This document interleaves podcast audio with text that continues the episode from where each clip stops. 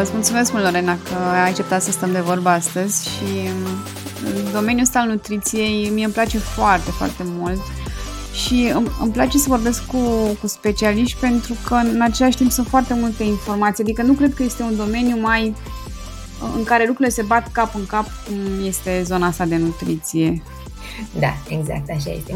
Mulțumesc și eu în primul rând pentru invitație. Ai mare dreptate. Eu mereu spun că nutriția e ca religia. Mereu sunt păreri de o parte și de alta. Avem foarte multe idei care se bat cap în cap, deși lucrurile ar trebui să fie destul de simple. Dacă stăm să ne uităm la bază, să luăm cartea de fiziologie, să o răsfăim un pic, să vedem cum funcționează sistemul digestiv, cum ne funcționează corpul, cred că am realizat că lucrurile sunt mult mai simple decât par. Dar dacă oamenii cu halate albe, oamenii medicii, cei care fac foarte multe studii, nu se pun de acord, nu știu cum am putea reuși noi, oamenii mai de rând, da, să facem. Da, corect, pentru că eu ce zic acum, nu zic că discutăm, nu știu, eu care nu am studii cu altcineva, ci pur și simplu văd că sunt studii care unele zic ok, practică fasting sau keto, pentru că uite câte studii sunt și sunt într-adevăr foarte multe studii care arată că sunt anumite beneficii și apoi, nu știu, vine ceva și spune, cum e și filmul acela pe Netflix care este super popular. The Game Changers. Da, exact, că eu chiar mi-aduc aminte, l-am văzut acum un an și ceva și vreo 3 zile n-am mai mâncat carne apoi, ca să vezi ce putere de manipulare are un singur film și media din jurul nostru și până la urmă te gândești, ok, dar care e adevărul? Da, exact, așa este. Eu am aflat după, acum nu știu cât este de adevărat, dar am aflat că filmul a fost finanțat de cel care are o firmă de suplimente vegane. Și cu asta am spus tot. Plus că foarte multe studii care apăreau pe imagine nu erau studii reale, erau făcute pe 10, 15, 20 de oameni. Da, tocmai că asta am înțeles și eu, că de fapt sunt foarte multe studii făcute pe puțini oameni care să dea bine și exact. Atât. Da, nu există o abordare generală din punctul meu de vedere pentru toată lumea. Motiv pentru care eu am ales să merg foarte mult pe echilibru și pe abordarea care se potrivește fiecarei persoane în parte. Mi se pare că fiecare ar trebui să găsească abordarea potrivită pentru el. Să zic adevărul, și eu am foarte mult timp, am încercat foarte multe variante de dietă, inclusiv fasting, inclusiv keto, inclusiv o variantă de low carb, să zic, nu chiar keto, că mi se pare incredibil de greu să ingerezi așa multe grăsimi. Și la un moment dat am obosit atât de tare de a scrie caloriile în, nu știu cum se mai, fitness pal, în... Deci pur și simplu am zis, ok, din momentul ăsta nu mai vreau să mai fac nimic, și n-am mai făcut nimic și e ok, adică am găsit o variantă intuitivă cumva în care mi-ascult corpul și văd ce cred eu că ar avea nevoie și e totul ok. Și te simți bine. Și ești liniștită, nu-i așa? Nu dai seama că tot timpul, dacă am trăit toată viața în ideea că trebuie să fiu la o anumită dietă, când mănânc, nu știu, ceva dulce, am un stări de conștiință și nu pot să zic că mă simt chiar bine așa, dar măcar încerc cumva să le conștientizez și în măsura în care pot încerc să savurez acea bucățică de ceva ce-o fi în acel moment. Foarte bine, e foarte important și o să vezi că cu cât trece timpul, cu atât o să-ți fie mai ușor. Mie mi se pare foarte greu și e real când vii dintr-o mentalitate de dietă, când ai ținut foarte multe diete și aici putem să vorbim și despre keto, fasting, Dukan, Rina, diete de slăbiți sau efectiv modalități de a mânca. Poate ai vrut să fii vegană, poate... De bine, sunt foarte multe. Când vii cu un bagaj atât de mare în spate, normalitatea pare ceva... greu de ținut. Da, corect. Majoritatea clientelor cu care lucrez, după o săptămână, 2, 3, o lună, sunt pe principiu atât de simplu este, așa de ușor, atât de bine și parcă nu le vine să creadă și îmi pun întrebări la care eu poate am mai răspuns, dar ele mă întreabă în continuare din nevoia asta și frica, poate ceva nu fac bine. E prea ușor ca să fie adevărat. Pot să mănânc și cartofi, pot să mănânc și pâine. Dar asta este vina culturii toxice a dietelor. Da, chiar că este culture diet asta și tot așa mai vedeam. Datorită la culture diet asta am scos fructele din ecuație, să zic. Da. O perioadă de... Și problema e... Ok, uite, hai să te întreb acum. Când este ok să mănânci fructe? Că dimineața am înțeles că nu e ok, că îți crește insulina și se face mai târziu foame. Dacă le mănânci după altă mâncare sau dacă, nu știu, mănânc mai des, nu mănânc de 3 ori pe zi, poate mănânc de 4 ori, fermentează că nu se digeră cealaltă mâncare. Nu știu. Aici am o dilemă, ajută-mă tu, te rog. Da, dacă ar fi să ne luăm după tot ce am auzit, n-am mai mâncat deloc fructe, cum ai spus și tu. Uite, pentru diabetici o să dau cel mai bun exemplu. Celor care au diabet li se recomandă să mănânce fructele după masă. După masă. Deci în niciun caz nu fermentează și în niciun caz nu le face rău. Nu există o oră potrivită pentru a mânca fructe. Contează să testăm și să vedem cum ne simțim noi bine. Sunt multe persoane care mănâncă fructe dimineața pe stomacul gol și se simt bine. Mie nu-mi place pentru că nu-mi ține de foame. De exemplu, îți dau exemplul meu. Dar nu este nicio problemă dacă mâncăm fructe dimineața. Putem să mâncăm fructe la gustare, între două mese principale. Fructele seara. Problema că îngrașă fructele seara. Acum întrebarea mea este între o portocală și o pungă de covrigei. Oare ce ar fi mai bine să mâncăm seara? Că sigur portocala aia nu ne face rău și nu ne îngrașă și nu ne simțim rău după ea, putem să dormim bine, pentru că este un fruct mic, contează foarte mult cantitatea. Și când vorbim despre fructe, ideea că ele îngrașă a venit de la, cred eu, de fapt asta este realitatea, dacă mâncăm foarte multe fructe, riscăm să fim într-un surplus caloric, adică să consumăm mai multe calorii decât are corpul nostru nevoie, pentru că mâncăm și mesele principale pe lângă fructe. Și mâncând foarte multe fructe care au zahăr natural, putem câștiga în greutate pe termen lung, dar aici vorbim de cantități mari, de 1 kilogram de fructe pe zi, nu vorbim de 300-400 de grame de fructe zilnic. Eu vorbesc mult când mă întreb ceva, să mă mai oprești, să-ți răspund la întrebare, nu există o oră perfectă pentru toată lumea. Este important să testăm și să vedem cum ne simțim noi bine. Ăsta este un mit. Dar nu există, nu știu, o altă întrebare ar fi dimineața, nu e ok să mănânci doar proteine, fibre și grăsimi, nu e o recomandare în ghilimele să zic. E o recomandare să mâncăm farfuria asta perfectă, combinație de... N-ai spus și carbohidrați, nu? Nu. Asta este un mit. Nu, în niciun caz nu ar trebui să evităm carbohidrații dimineața, pentru că ei sunt sursa principală de energie.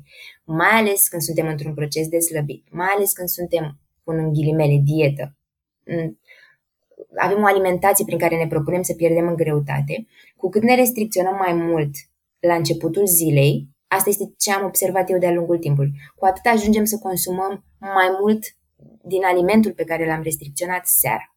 Dacă ar fi să excludem carbohidrații de la o masă, eu personal aș recomanda cina. Pentru că este ultima masă din zi, ar trebui să fie masa cea mai ușoară. Majoritatea persoanelor după ce mănâncă se bagă în pat și se uită la televizor sau pe Netflix și eventual în 2 ore somn. Ei bine, aia ar trebui să fie ultima masă cea mai ușoară, o sursă de proteine de bună calitate, o sursă de proteine slabă și legume. Acum, ce spun eu aici, a fost pentru persoanele care vor să slăbească. Dacă avem antrenamente seara, dacă vrem să ne menținem sau dacă vrem să creștem în greutate, se cam schimbă datele probleme. Nu ar trebui să evităm deloc carbohidrații.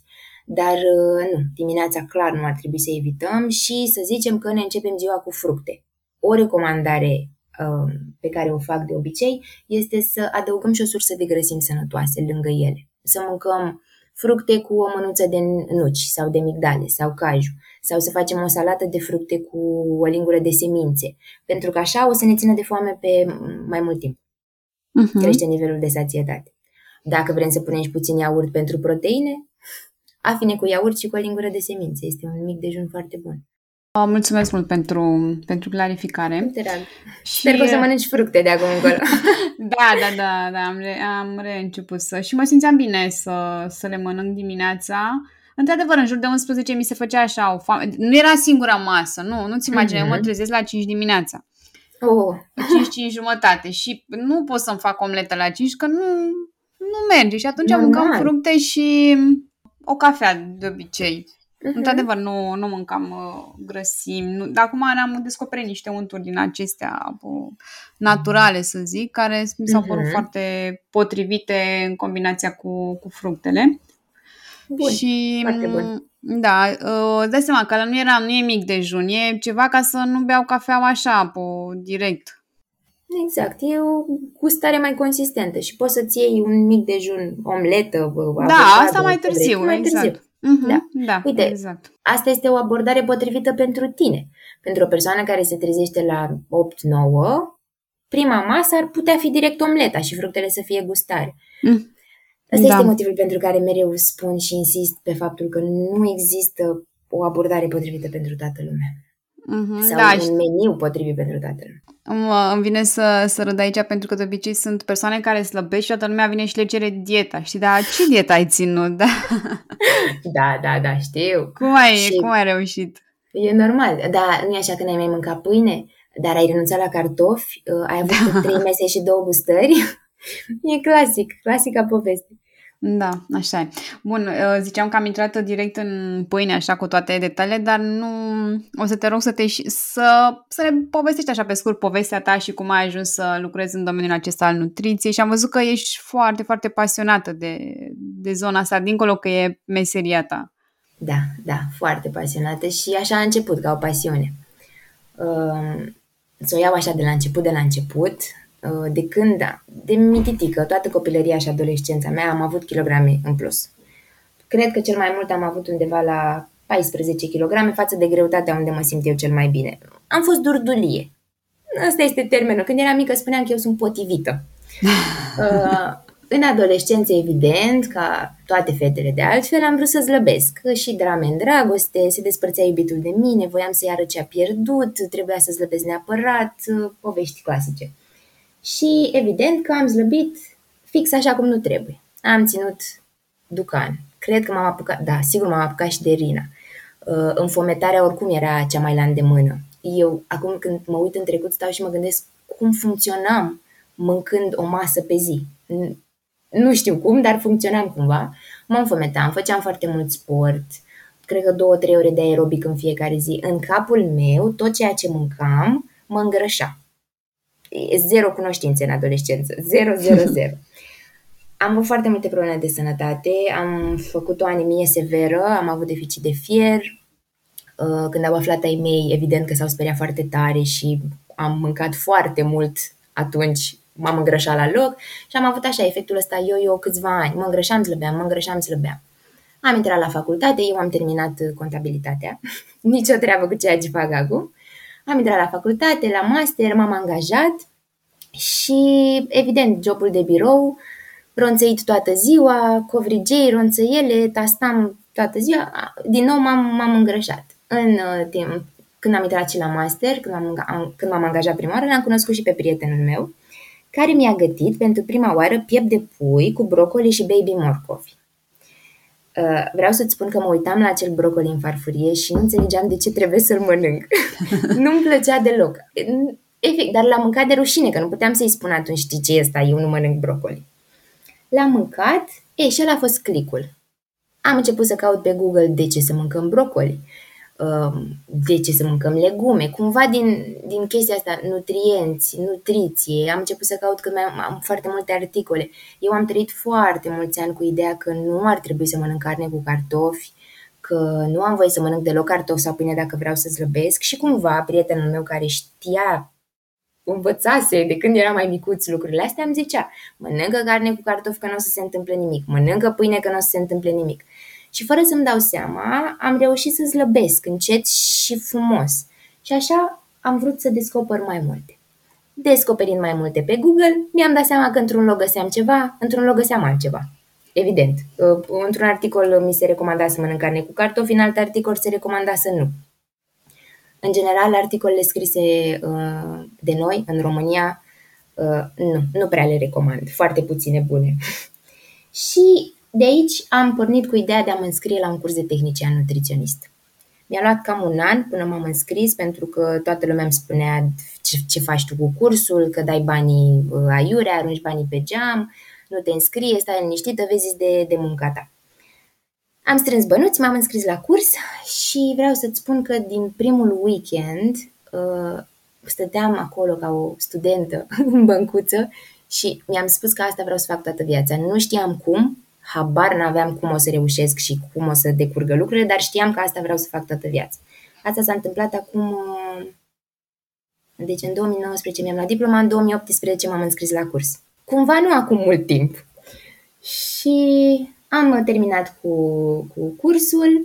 În perioada asta, până anul acesta în vară, eu am lucrat în ambele domenii. Și pe partea de nutriție și în corporație. Cumva le-am dus pe amândouă pentru că, cum ai spus și tu, am fost atât de pasionată încât știam că asta vreau să fac și că la un moment dat voi renunța la corporație. Pentru că mie corporația nu mi-a dus nicio bucurie. Era un job pe care îl făceam strict din punct de vedere financiar. Și ușor, ușor, după primul curs de tehnician nutriționist, care a fost baza, ideea este că oamenii au tendința să creadă și să spună că ai făcut un curs de tehnician nutriționist, nu ai învățat foarte multe. Ok, bun, contează și cursul pe care îl faci, dar contează foarte mult ce faci după. Pentru că eu, de când am terminat cursul și până acum, simt că am învățat în continuu. Alte cursuri, alte evenimente, cărți, articole, este un domeniu în care trebuie să înveți în continuu ca să poți să fii la curent cu ce se întâmplă. Nu ai făcut un curs și gata, ești tehnician nutriționist, ai o diplomă, te descurci să lucrezi cu oameni. Mi-am schimbat abordările, cred că de 5 ori de atunci și până acum. Și anul ăsta, în vară, am reușit într-un final să-mi dau demisia, mi-am luat inima în dinți, am zis ce-o fi, vreau să fac ce-mi place și cred că a fost cea mai bună alegere în viața mea de până acum. Da, ce frumos! Chiar mă gândeam că e o poveste așa care poate să inspire pe oricine care se simte cumva prins, fără sens, undeva în viață și să știe că există un drum alternativ cumva și că o să-l găsească sau drumul, o să-l găsească pe... O să-l găsească, sigur, sigur. Că și pe tine se pare așa că nutriția cumva te-a găsit, nu ai căutat tu... Exact, clar m-a găsit. Nu m-aș fi gândit niciodată că o să ajung unde sunt acum. Și după ce am reușit să-mi obțin acreditarea, visul meu era să lucrez într-o clinică de nutriție. Mă gândeam că nu o să reușesc să fac asta niciodată, pentru că nu am terminat facultatea de medicină. Eu mi-aș fi dorit să fac facultatea de nutriție și dietetică, doar că nu este în București și la momentul acela nu puteam să-mi dau demisia să plec în alt oraș. Nu aveam cum, efectiv. Așa că am ales varianta potrivită pentru mine atunci și aici, în București. Și mă gândeam că mi-aș dori foarte mult să lucrez într-o clinică de nutriție, să lucrez și online, să fac consilier și uite că la final de 2021 lucrurile astea chiar mi s-au întâmplat. Colaborez cu o clinică de nutriție, lucrez doar online, fac doar nutriție și atât. E ceva incredibil să-ți dorești anumite lucruri, să te vizualizezi acolo cumva și să faci pași în direcția aia. Să nu... Asta le recomand oamenilor, să nu stea niciodată prinși în ceva care le aduce mai multă tristețe decât bucurie. Sper că am spus bine. Nu știu dacă neapărat e tristețe, dar nu bucuria. Să te trezești dimineața, să te bucuri și să fii super. Mă duc la muncă. Știi cum, la prima vedere pare simplu, așa că ți-ai găsit, dar dacă te imaginezi pe tine acum, 4-5 ani, ce sfat ți-ai da concret? Să am încredere. Mi-aș spune ai încredere. Ai încredere și continuă cu ceea ce faci. Pentru că atunci credeam că lucrurile mici pe care le fac, un curs, un articol citit, o postare pe Instagram, nu au foarte mult sens, dar au avut. Au avut și Instagram pe mine m-a ajutat foarte mult să-mi dau seama că pot avea un impact în viața oamenilor. Știu că rețelele sociale pot avea un impact negativ, însă în același timp cred că dacă urmărești pe cine trebuie și o persoană care creează și face content, cum suntem noi, poate avea un impact extrem de pozitiv în viața oamenilor și asta ajută super mult. Pleci de jos și ajungi cumva sus, ajungi să-ți spună oamenii că le-ai schimbat viața, oameni cu care nu ai vorbit și pe care nu i-ai văzut niciodată și asta este cea mai mare bucurie. Da, sunt de acord cu tine și până la urmă ceea ce cred eu că trebuie să urmezi este să-ți urmezi valorile cumva într-un fel sau altul, să-ți aloci un pic de timp, să le conștientizezi, că poate așa la prima vedere o să zici, wow, valoarea mea este X, dar ceea ce faci tu zilnic reflectă acea valoare sau este ceva doar dezirabil care nu este reflectat de ceea ce se întâmplă cu adevărat. Și după ce îți dai seama de fapt care sunt valorile reale și ceea ce îți aduce bucurie, chit că este mic, toate încep să se lege și să aibă sens. Da, vin de la sine. Eu am știut de când eram mic, am știut că vreau să lucrez cu oameni, într-un fel sau altul. Și cumva jobul ăsta la calculator, contabilitatea, nu zic că este ceva rău, Doamne ferește, sunt foarte multe persoane pasionate de chestia asta, dar mie, efectiv, nu simțeam eu că nu e ce trebuie. Pentru că nu comunicam cu oamenii. Nu eram printre oameni tot timpul, nu vorbeam cu oamenii tot timpul și mie chestia asta îmi place cel mai mult. Da, asta probabil că e una dintre conexiunea, e una dintre valorile tale. Da. Cele mai importante. Mulțumesc mult pentru că ai intrat așa în detaliu și ne-ai spus povestea ta. Mulțumesc și eu. Cred că e prima oară când povestesc așa. Mereu am zis că o să fac un live pe Instagram, dar mulțumesc că mi-ai dat șansa să povestesc acum. Știi ce aș vrea să te întreb? Că există și zona asta de nutriție împărțită așa în foarte multe, nu știu cum, subzone să zic, și aș vrea să te întreb unde simți tu că aduci cea mai mare valoare clientelor cu care lucrezi? Întrebare frumoasă. Chiar recent am stat și m-am gândit, bine, gândul meu a fost puțin diferit. Cum mă diferențiez eu față de colegii mei de breaslă? Cam așa am gândit-o eu și mi-am dat seama din feedback-urile pe care le primesc de la oameni, din mesajele pe care le primesc pe Instagram sau testimonialele clienților, pentru că, da, eu așa conștientizez ce reușesc să fac doar când altcineva îmi spune. Mi-este foarte greu să mă laud singură. Mi-am dat seama că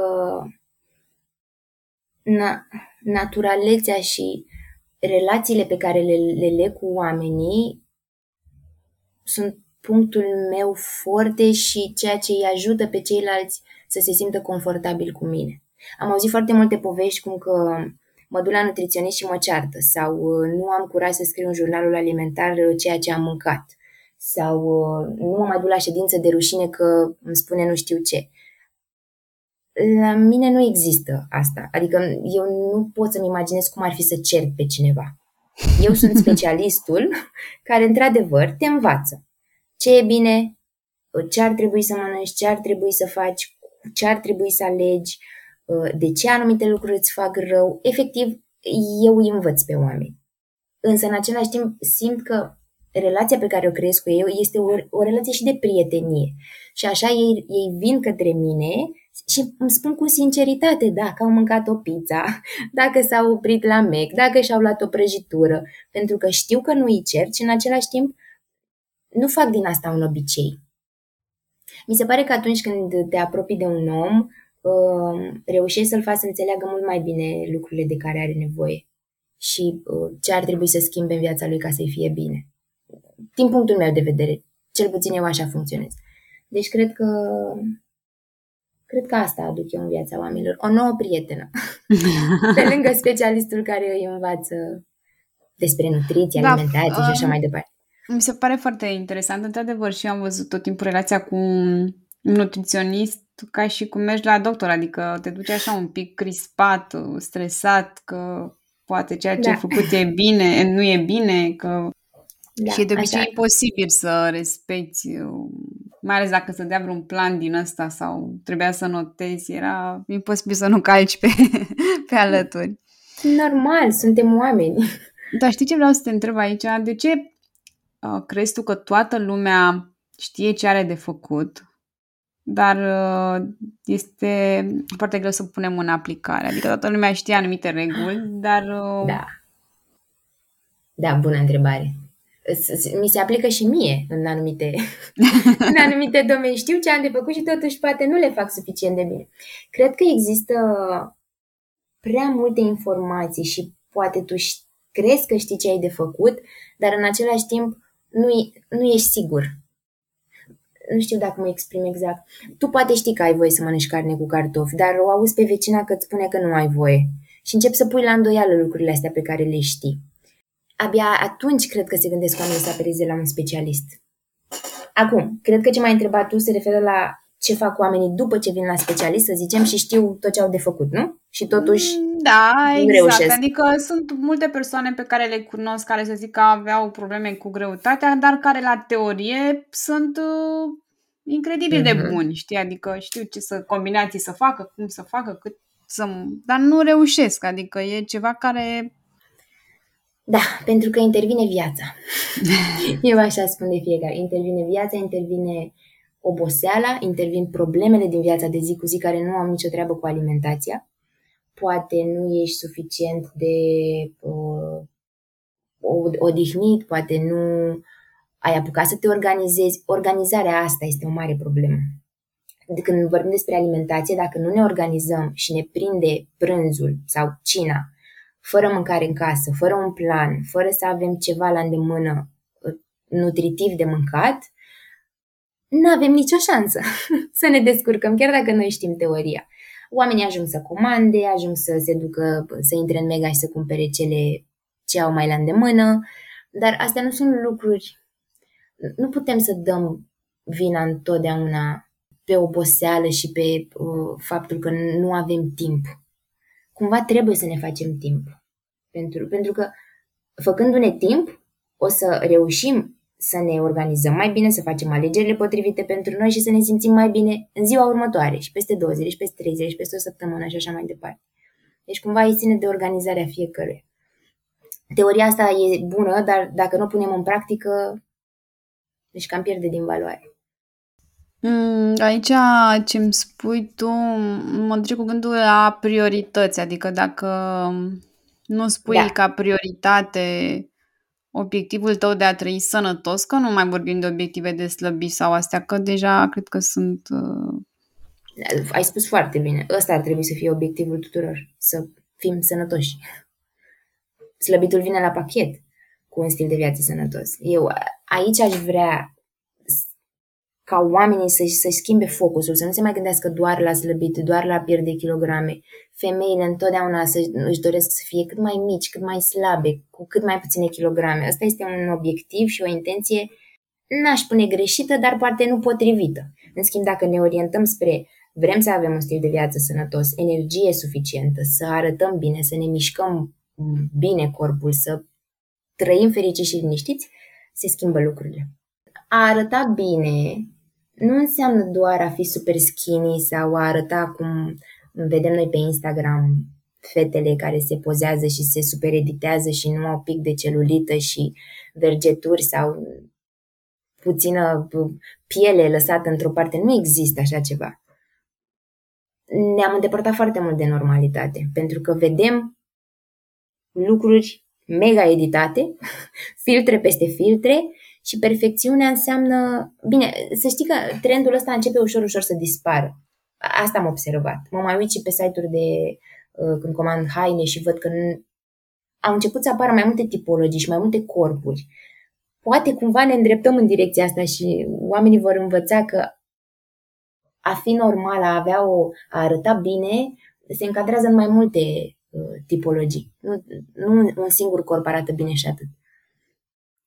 O persoană de înălțimea mea la 1,63 poate arăta bine la 50 de kilograme, la 55 sau la 65, depinde de fiecare. Aici vreau doar să completez că practic a arăta bine înseamnă să te simți bine din interior și să atât timp cât mănânci nutrițional corect, e absolut normal să te simți tu bine cu tine. Chiar dacă, nu știu, poate mai ai Adică, clar, cred că toată lumea mai are niște grăsime pe unde nu trebuie, niște celulite și așa mai departe. E normal. E perfect normal. Da, ai spus foarte frumos. Uite, vreau să te întreb de unde ți iei tu energia? Ce, în afară de alimentație, pe ce mai pui focus? Chiar îmi iau energia de la oameni. După fiecare ședință de consiliere, după fiecare mesaj primit, simt că mă încarc cu energie bună. Deși după sunt obosită. Asta este altceva, dar cumva energia mea vine din relația cu oamenii din jurul meu. Și din plimbări. Îmi place foarte mult să mă plimb. În parc, când am intrat în pandemie mă plimbam foarte mult în jurul blocului, puteam așa ture de bloc, ascultam podcast-uri, audiobook-uri și mă plimbam mult. Și din dans, cum puteam să uit asta? Iubesc să dansez. După nutriție, cred că dansul este pe locul următor. Nu știam asta. Da, foarte mult. Foarte interesant. De apropo, vreau să revin un pic, că mi-am adus aminte ceva. Ok, să zicem că că tot vorbeam noi de obiective, cumva și fiind și la final de an, să zicem în început de an nou, când o să apară acest episod și multă lume își notează acolo la rezoluții că vrea să slăbească. Să zicem că reușesc, într-un fel sau altul, dar de foarte multe ori nu reușim să menținem. Mm-hmm. Și cred că aici e o provocare. Cum ar trebui abordată partea asta? Menținerea e mai provocatoare decât procesul de pierdere în greutate. Și este fix perioada în care trebuie să avem mare, mare grijă cu ceea ce facem. Acum, din punctul meu de vedere, majoritatea persoanelor se îngrașă sau nu reușesc să se mențină pentru că nu au slăbit corect.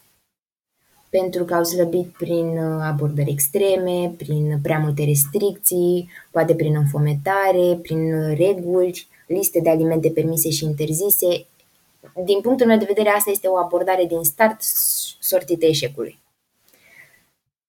O dietă are o dată de început și o dată de sfârșit, o dietă restrictivă.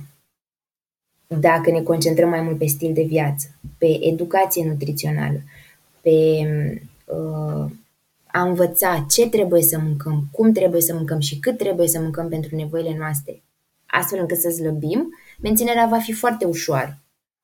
În momentul în care, într-un program de slăbit sau în perioada în care oamenii vor să slăbească, nu exclud nimic și consumă în continuare toate alimentele astea care, de cultura toxică a dietelor, sunt interzise, menținerea nu va mai fi grea, pentru că la menținere efectiv se schimbă poate cantitatea de mâncare, din punct de vedere caloric, dar principiile rămân aceleași. Iar dacă principiile din menținere sunt aceleași cu principiile din slăbit, exclud caloriile, clar, că aici când slăbim vorbim despre deficit caloric, a consuma mai puține calorii și așa mai departe. Ei, dacă principiile sunt aceleași, procesul de menținere va fi mult mai ușor. Așa că totul pleacă din cum slăbim, cum alegem să slăbim. Alegem să slăbim corect, sănătos, sau alegem să ne punem lămâie în cafea, să ne punem folie în jurul abdomenului, să excludem cartofii, pâinea și de tot dulciurile. Ce mituri mai sunt? Să bem apă cu lămâie și oțet dimineața.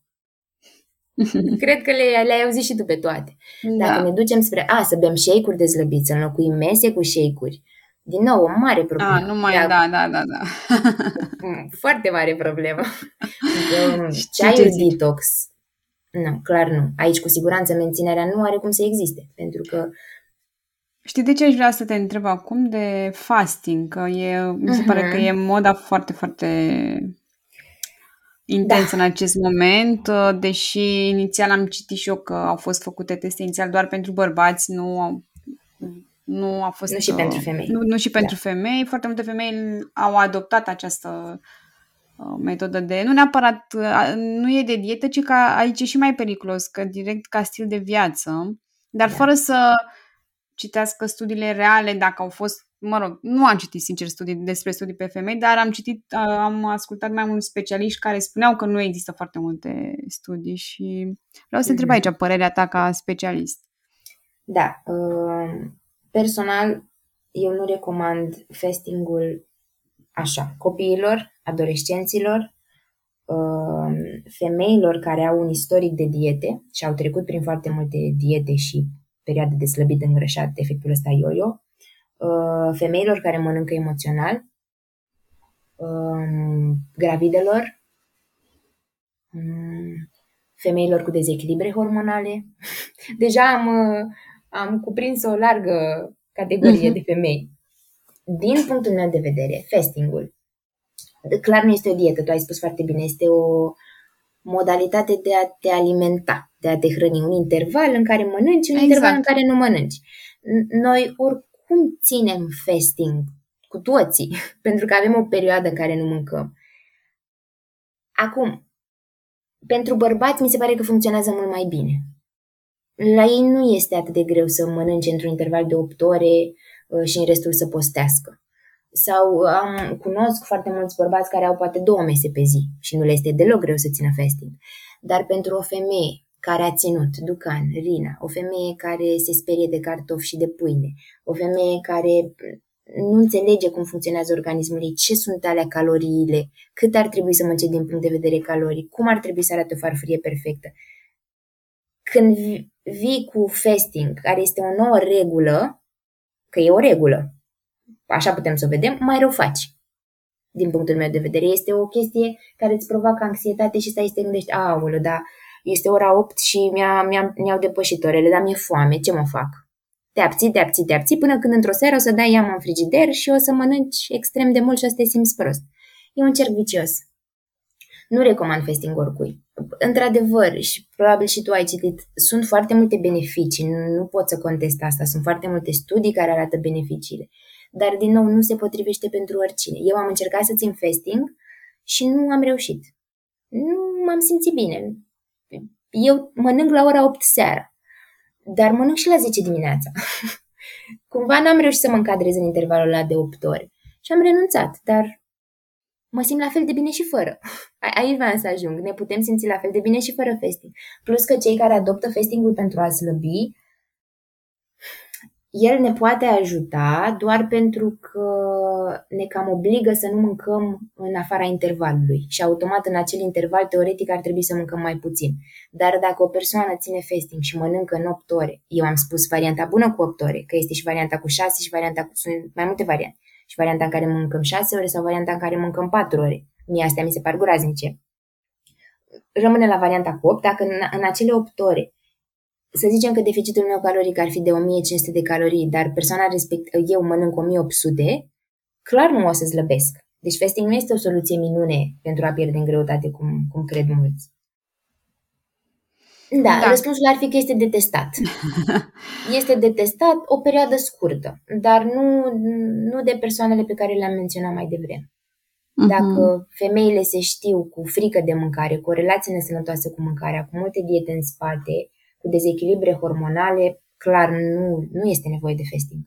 Absolut deloc. E nevoie de educație nutrițională și de a învăța cum ne funcționează corpul și cum putem să ne îmbunătățim relația cu mâncare. Corect. Mâncarea nu ar trebui să fie un stres în plus față de cele pe care le avem zi de zi, ci ceva care să ne facă bine și atât. Și uite, chiar vreau să te ziceai ceva de organizare și vreau să te întreb din punctul tău de vedere sau din experiența ta ce recomanzi tu ca și organizare sau cum te organizezi tu? În primul rând, să nu ținem în casă alimentele extrem de calorice de la care nu putem să ne abținem.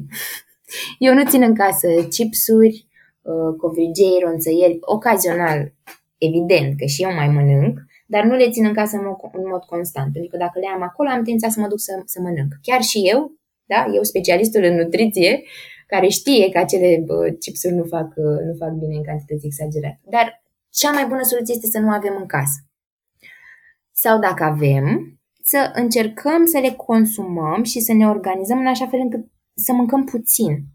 Să nu le ținem să ne gândim n-am voie, ca apoi peste 2-3 zile să ne ducem și să mâncăm toată punga.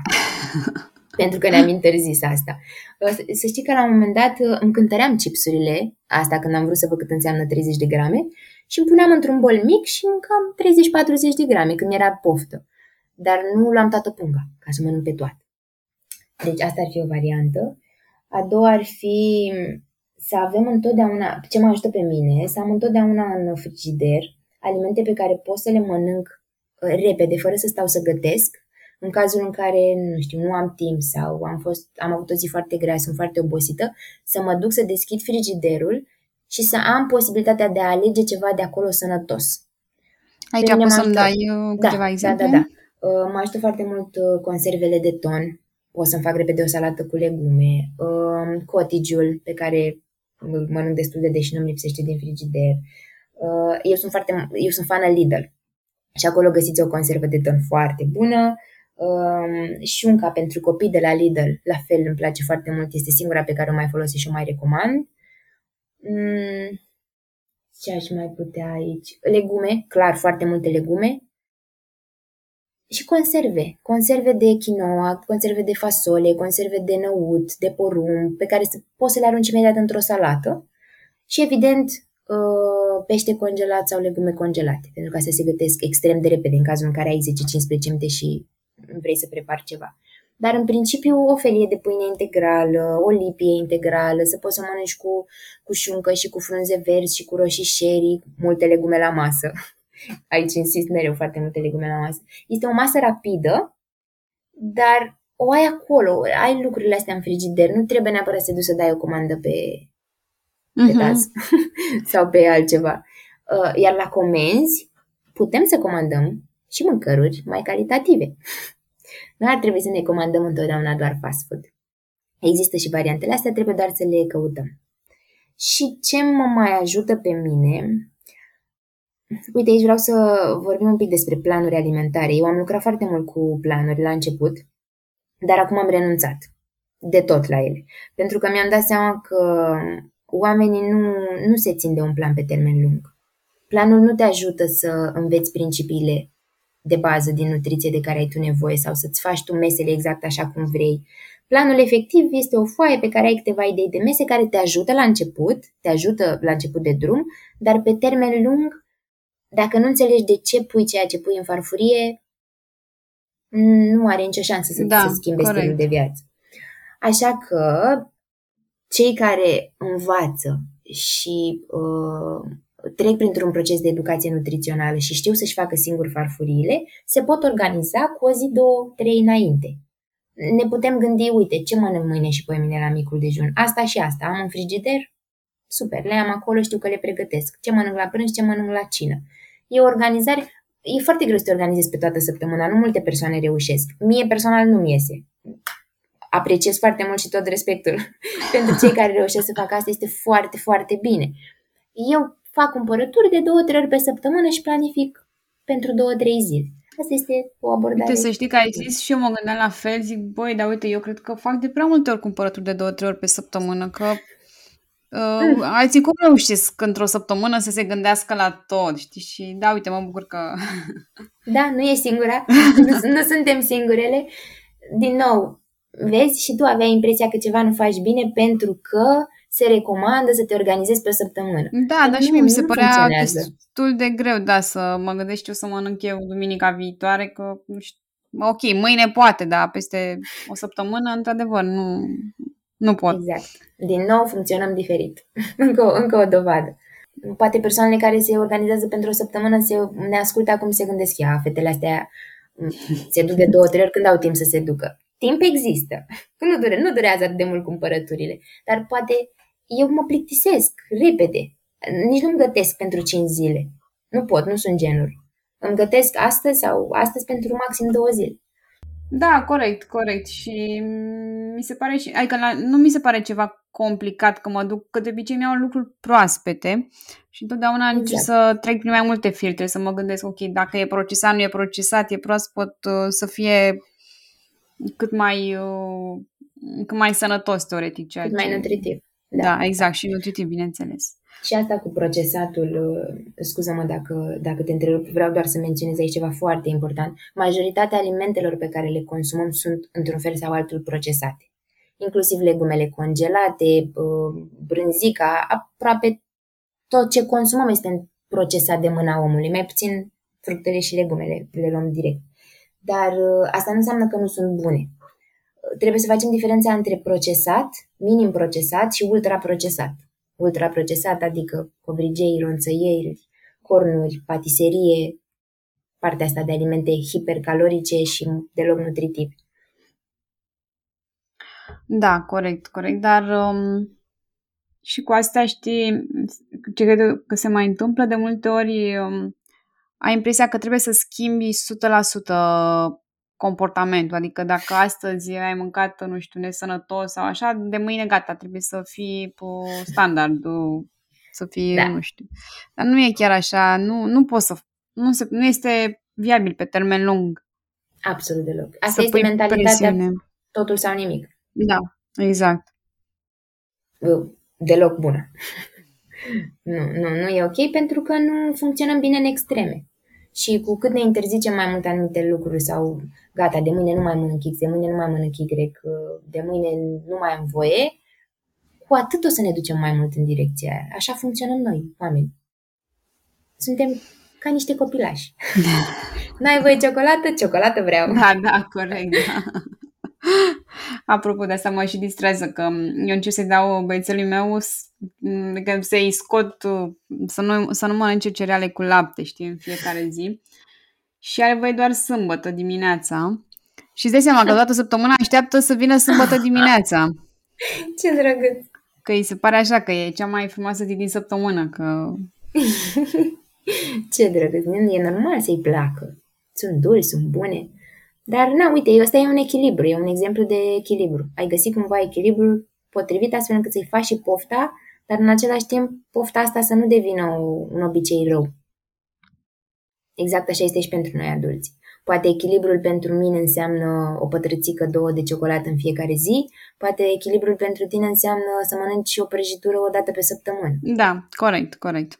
Depinde. Și din propria mea experiență chiar recomand diverse...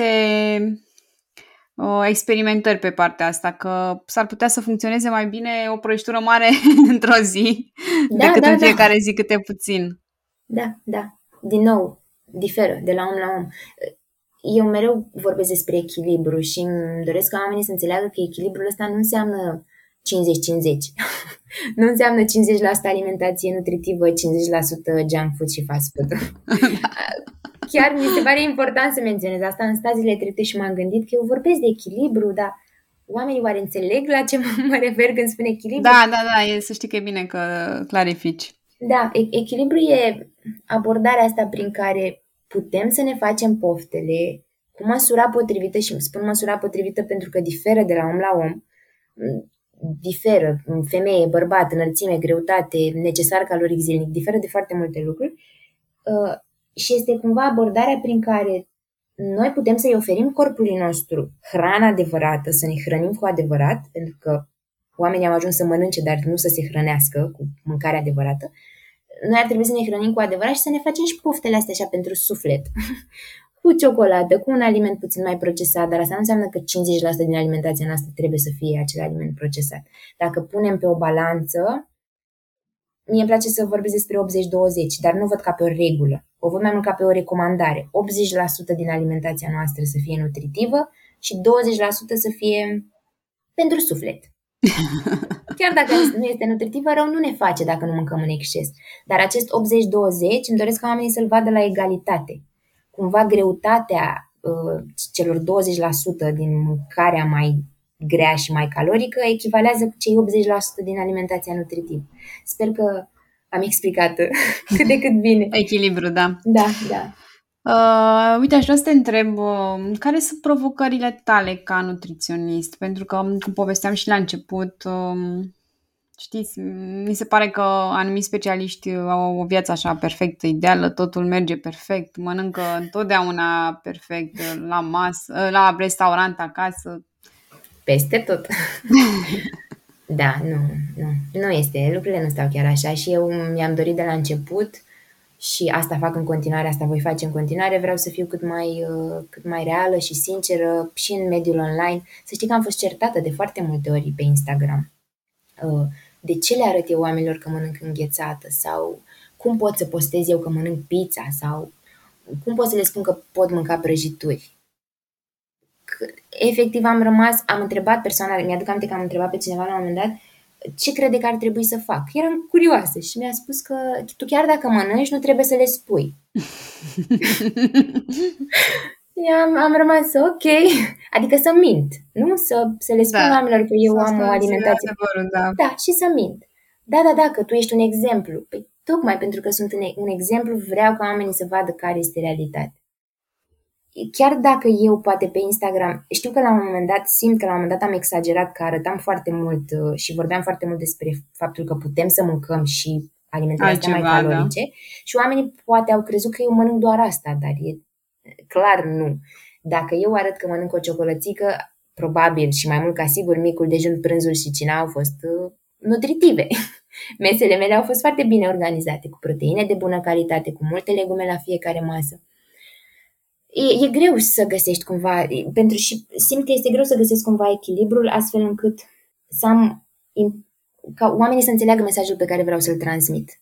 Mi se pare greu să fac asta în mediul online uneori. Orice aș face, cineva va fi nemulțumit. Asta este o provocare pentru mine.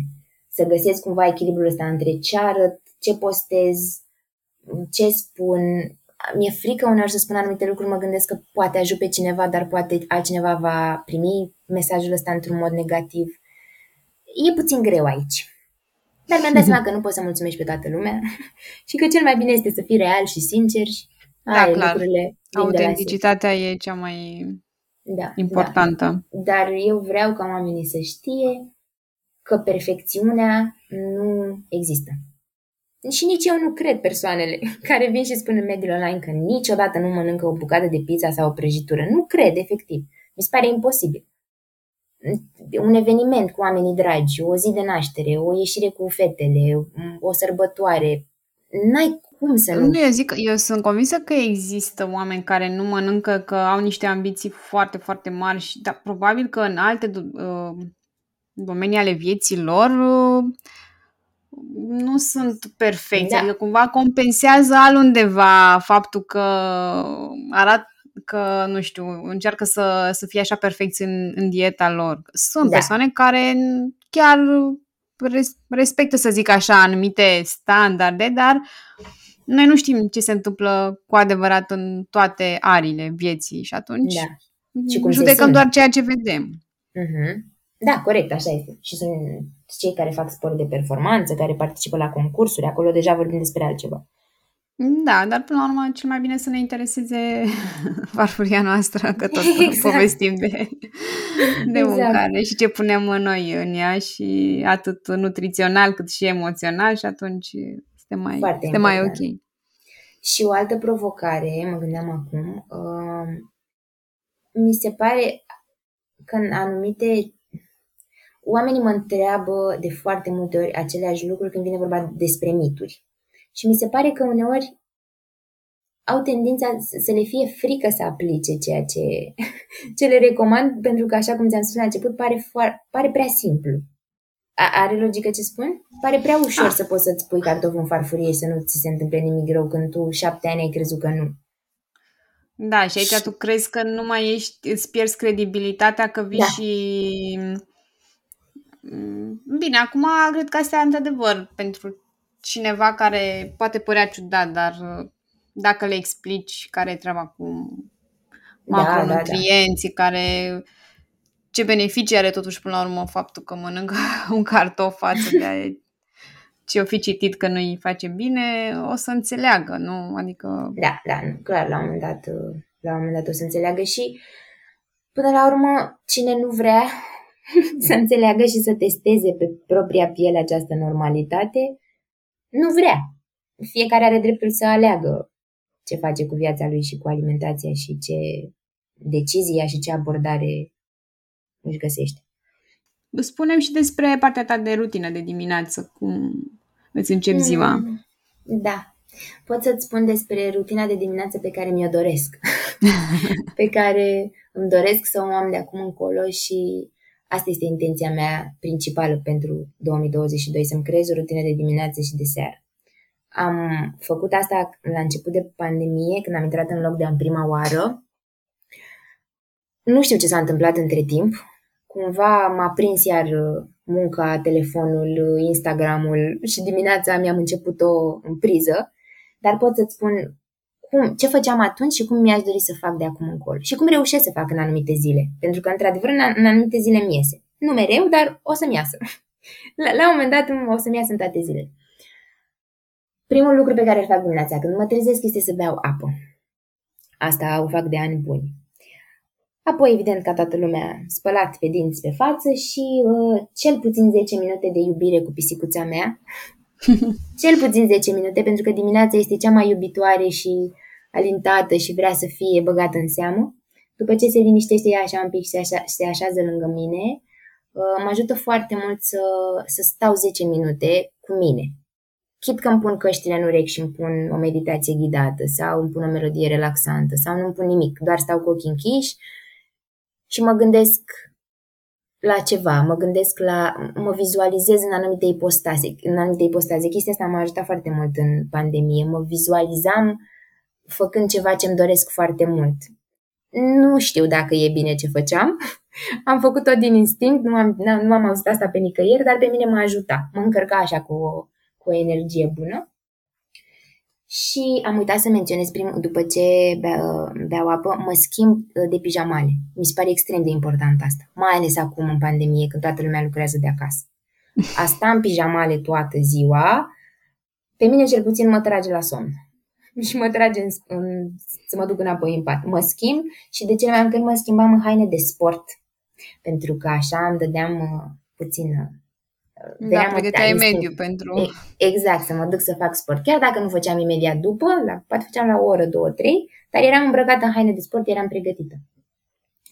Și da, și abia apoi, după ce stau 10 minute cu mine, relaxată, mă încarc cu energie bună, abia apoi să mă apuc să citesc ceva, 30 de pagini, 30 de minute, nu contează, să fie acolo ceva puțin.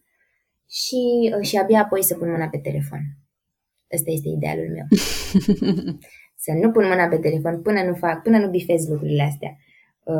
Apă, schimbat de haine, iubire cu pisicuța mea, meditație, mult spus meditație, moment de relaxare, citit și apoi telefon. Da, este ideal și am observat și eu că adică foarte mult timp nu am intrat pe telefon dimineața, dar, nu știu, în ultima vreme mi se pare așa că mă atrăgea prea foarte tare, așa că mi-am dezinstalat Instagram-ul de tot de pe telefon. Bună idee. Da. Și nu, dacă nu-l mai am, nu mai până stau să-l instalez, să pun parole, să nu știu ce, zic ok, hai că nu, pentru că chiar dacă nu stăteam mult, să zic 10 minute în total...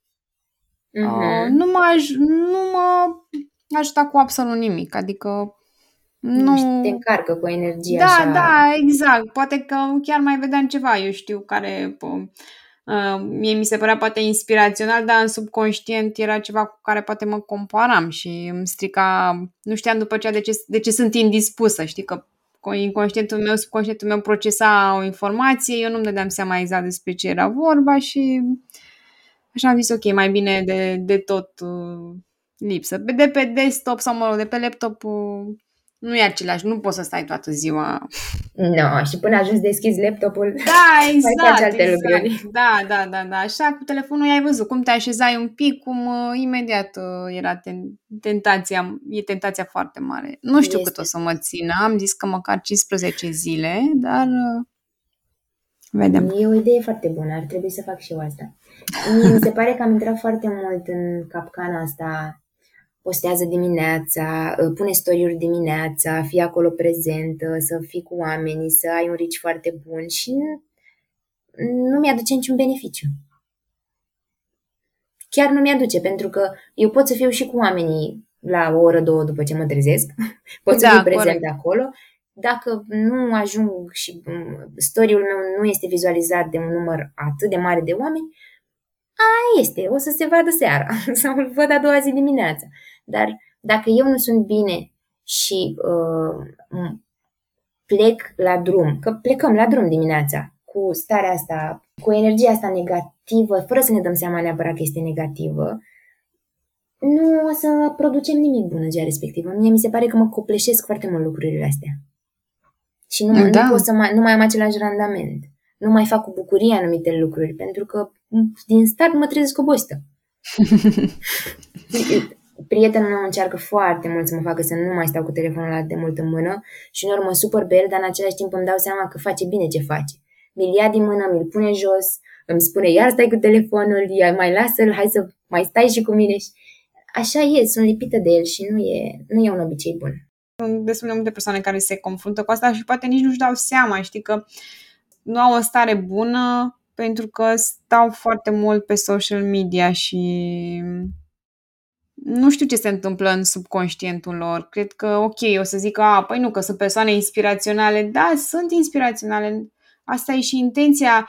Nu vrea nimeni să facă rău cu intenție, dar tu automat procesezi altfel și nu ești conștient de cum procesezi. Decât dacă te apuci și scrii pe hârtie și îți dai seama și... Da, așa e. Uite, ai spus acum de scris pe hârtie... ce am făcut, ce îmi doresc să fac, să scriu dimineața sau seara motive de recunoștință. Îmi doresc foarte mult să încep și eu acest obicei. Foarte mult și nu că îmi doresc, o să-l încep. Înainte scriam dimineața când mă trezeam to-do list-ul pe ziua respectivă și probabil o să-l fac în continuare, dar cred că e mult mai bine să încep cu motive de recunoștință. Uite, ne-am apropiat și de final și dacă ar fi să rămână cineva cu o idee din tot ce am discutat, care ar fi aceea? Știu că de obicei am tendința să vorbesc mult, așa că o să mă rezum la o propoziție pe care o folosesc mereu și ăsta a fost motoul cu care am intrat în acest domeniu. Echilibrul este cheia. Semnul exclamării. Și echilibrul ăsta fiecare este bine să-și îl găsească. În toate ariile. Da. Să-și definească, da, în toate ariile. Nu vorbesc doar despre alimentație. Toată viața noastră ar trebui să fie într-un echilibru. Și din punct de vedere personal, și din punct de vedere profesional, și alimentație, mișcare, odihnă, relaxare, viață socială, tot. Dacă ne găsim echilibru și dacă avem grijă de noi, o să fim cu siguranță bine. Mulțumesc mult, Lorena, pentru tot ce ai împărtășit cu noi. Mulțumesc mult și eu pentru invitație. Ce repede a trecut. Am intrat cu emoții și nici nu mi-am dat seama că a trecut o oră și 10 minute.